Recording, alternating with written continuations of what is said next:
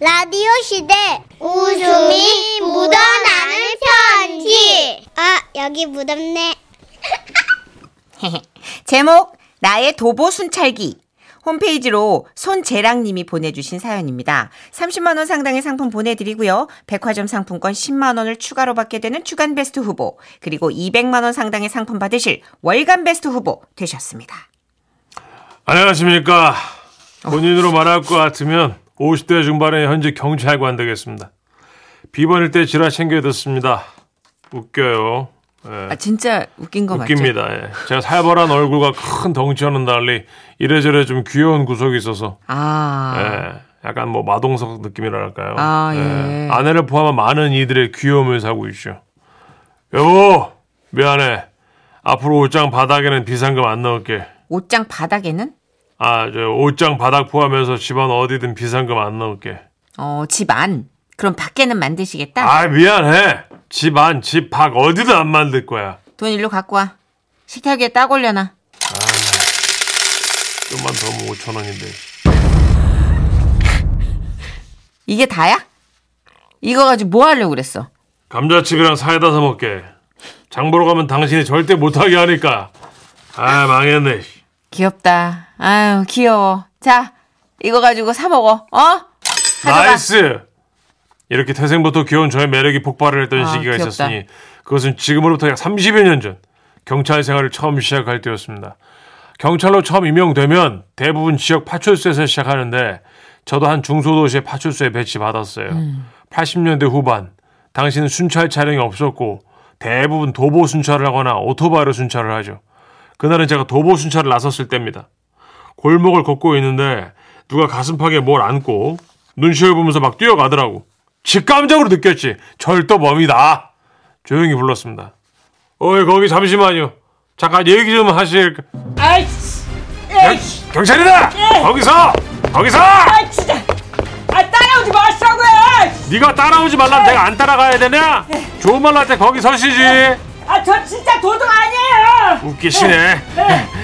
내가 속을 줄 알고 도도 아닌데 왜 도망가? 아 쫓아오니까 도망가네. 씨. 법은 끝까지 골목골목으로 도망을 갔고 저는 절대 놓치지 않겠다는 그 마음으로 끝까지 뒤를 쫓았습니다. 아, 아, 제발 그만, 그만 쫓아. 그건 안 되지. 아, 내가 오늘로 끝까지 잡는다. 어? 이쯤에서 포기하고 서라. 아, 진짜. 몇십 분을 쫓은 끝에 결국 저는 절도범을 검거하게 됐는데요. 아, 진짜. 아, 너무 숨차. 뭐야? 너 뭐 훔쳤어? 아, 안 훔쳤는데요. 뭐? 가슴팍에 안고 도망갔잖아. 이리 내놔! 아, 이거요. 아, 여기요. 확인해본 결과 소매치기로 여성분의 가방을 훔쳤더라고요.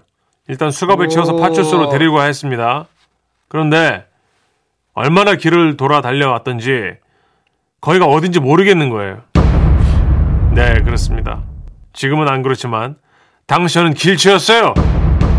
요즘 시대 같았으면 순찰차를 바로 타니까 내비게이션 쓰면 되고 예. 휴대폰으로 위치 검색해갖고 찍으면 되는데 알잖아 30년 전에 그런 게 어디 있어 하지만 저는 절대 당황하지 않았습니다 아니 당황한 모습을 보이지 말아야 했습니다 절도범의 어깨를 잡고 앞장서고 걷기 시작합니다 아, 저 경찰관님, 전 이제 그러면 어, 파출소로 잡혀가는 겁니까? 아, 저 정말 처음인데요.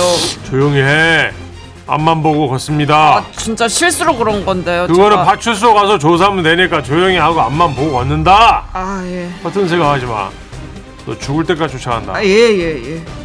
그렇게 절도범을 데리고 한참을 걸었습니다. 아. 골목을 하나 지나고 또 꺾어서 왼쪽으로 오른쪽으로 다시 직진? 어랍쇼? 두 갈라 길이 나와? 일단 왼쪽 길이 더 넓어 보이니까 왼쪽으로. 망했다. 이렇게 파란 대문을 지나 쭉 가다 보면 파출소가 나오는 그 있는데 안 나온다. 느낌상 오히려 파출소보다 더 멀어진 것 같았어요. 아, 근데 저희는 어디로 가는 겁니까? 저 이 길이 아닌 것 조용히 같... 해. 네가 어떻게 알아? 어? 잠깐만. 너 처범 아니지? 어? 어, 어떻게 하셨어요? 내가 한두 번 검거하는 줄 알아? 어? 조용히 하고 계속 앞만 보고 쭉 걸어. 아, 이, 이, 예, 죄송합니다. 그렇게 또 걷고 걷다 보니 아까 우리가 출발했던 곳 근처에서 그 파란 대문이 또 나왔어. 잡은 홀렸다. 곳에서 한참을 걸었는데 홀렸다. 나도 다리가 좀 아프더라고요. 하지만 절대 티내지 않았어요. 아, 저 언제 파출소에 도착해요? 발바닥이 너무 아픕니다. 아, 저 얼른 가서 좀 안고 싶습니다. 조용히 해. 이씨. 남의 명을 훔칠 때는 이렇게 고생할 줄 모르고 훔쳤지. 아, 진짜 죄송합니다. 아, 다시는 안 그러겠습니다. 발이 너무 아파요. 아, 아 발꿈치가 아져서. 아, 거의 다 너무- 왔으니까 쉿! 아야, 앞만 보고 걸어. 파출소로 데려가 주십시오. 이 골목 아까 지났던 곳입니다. 제발. 걸어. 저 이렇게 고문하시지 마세요. 파출소 가세요. 파출소 가고 싶다고요. 저기요, 이 끝에서 골목에서 왼쪽으로만 꺾으면 파출소 아닙니까? 확실해? 잘못했습니다. 제발, 제발 파출소로 가주십시오. 그렇게 잠시 후 기적적으로 길을 찾아 절도범을 데리고 들어갈 수 있었는데요. 80년대 후반 그때의 길치였던 저에게 한마디 해주겠습니다. 고생했다 제라가 현대 문물의 발전으로 내비게이션이 생긴 것은 정말 큰 축복이다.